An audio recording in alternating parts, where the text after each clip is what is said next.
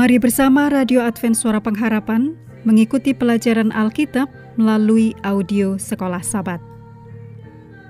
Selanjutnya kita masuk untuk pelajaran hari Minggu tanggal 20 Agustus.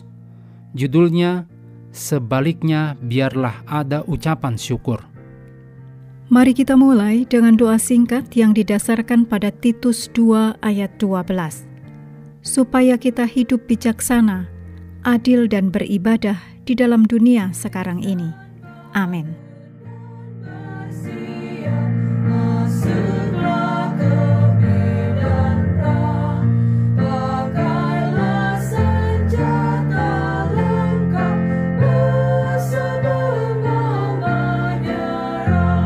Dalam Efesus 5 ayat 1 dan 2, Paulus bermaksud memberi pengertian agar orang percaya menjadi peniru Allah.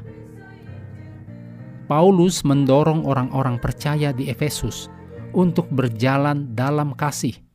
Panggilan yang penting di Efesus 5 ayat 8 dan 15. Hiduplah sebagai anak-anak terang seperti hiduplah dalam kasih. Dalam Efesus 5 ayat 2. Harus dicontohkan menurut kasih Kristus sendiri pada kita. Ditulis dalam Efesus 4 ayat 32 yang diungkapkan dalam korban pendamaian Kristus. Paulus menegaskan empat hal tentang pengorbanan itu. Yang pertama, Pengorbanan itu dimotivasi oleh kasih Allah Bapa. Ditulis dalam Efesus 5 ayat 1. Dan Kristus sendiri dalam Efesus 5 ayat 2. Yang kedua, pengorbanan adalah sebuah substitusi. Dengan Kristus mati menggantikan kita. Kristus bukanlah korban pasif, tetapi menyerahkan dirinya bagi kita. Yang ketiga, di bawah gambaran pelayanan Bait Kudus Perjanjian Lama, kematian Kristus juga merupakan pengorbanan yang dipersembahkan kepada Tuhan. Yang keempat, pengorbanan diterima oleh Tuhan karena itu adalah persembahan yang harum. Ditulis dalam Efesus 5 ayat 2, merujuk ke keluaran 29 ayat 18, Imamat 2 ayat 9, dan Filipi 4 ayat 18.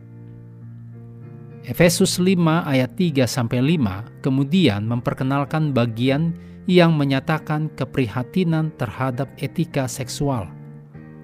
Orang-orang muda yang bertobat di Efesus berada dalam bahaya. Mereka berbalik dari panggilan Kristen dan ditarik kembali ke dalam perilaku seksual yang akan menghapus kesaksian Kristen.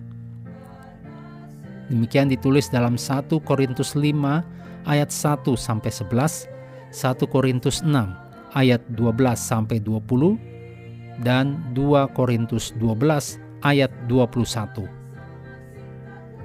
Di satu sisi, dunia Yunani dan Romawi pada abad pertama menunjukkan kebobrokan moral dan pesta pora yang diuraikan di tempat lain dalam perjanjian baru.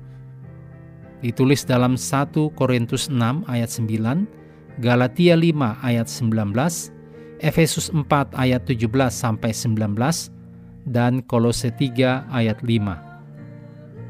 Sebagai contoh, jamuan makan orang kaya secara teratur menampilkan perilaku yang Paulus kecam dalam Efesus 5 ayat 3 sampai 14. Mabuk-mabukan, kata-kata cabul, hiburan cabul, dan tindakan amoral. Selain itu, pusat-pusat kota yang menyediakan anonimitas atau kondisi di mana seseorang melakukan tindakan tanpa dikenal dan permisif atau perilaku yang serba memperbolehkan, yang mendorong praktek seksual amoral. Di sisi lain, banyak orang dalam masyarakat itu menjalani kehidupan yang saleh dan melayani sebagai penyokong moralitas yang ketat.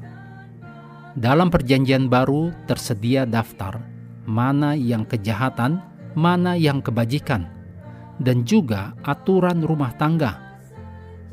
Misalnya Efesus 5 ayat 21 sampai pasal 6 ayat 9 dan Kolose 3 ayat 18 sampai pasal 4 ayat 1. Para penulis mencerminkan titik masalah di dunia Yunani dan Romawi yang lebih luas.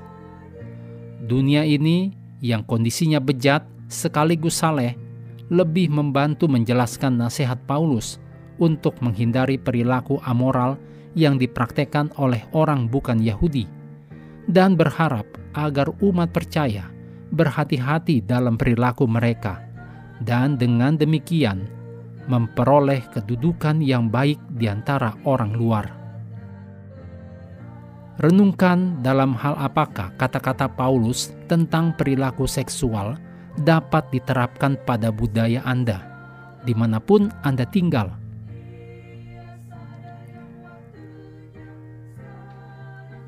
Mengakhiri pelajaran hari ini, mari kembali ke ayat hafalan Efesus 5 ayat 15 sampai 17.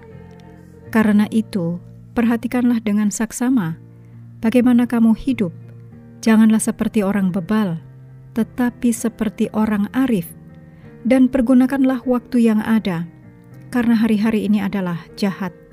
Sebab itu, janganlah kamu bodoh, tetapi usahakanlah supaya kamu mengerti kehendak Tuhan. Kami terus mendorong Anda bersekutu dengan Tuhan setiap hari, bersama dengan seluruh anggota keluarga, baik melalui renungan harian pelajaran sekolah sahabat, dan bacaan Alkitab sedunia, percayalah kepada nabi-nabinya, yang untuk hari ini melanjutkan dari Mazmur pasal 106. Tuhan memberkati kita semua.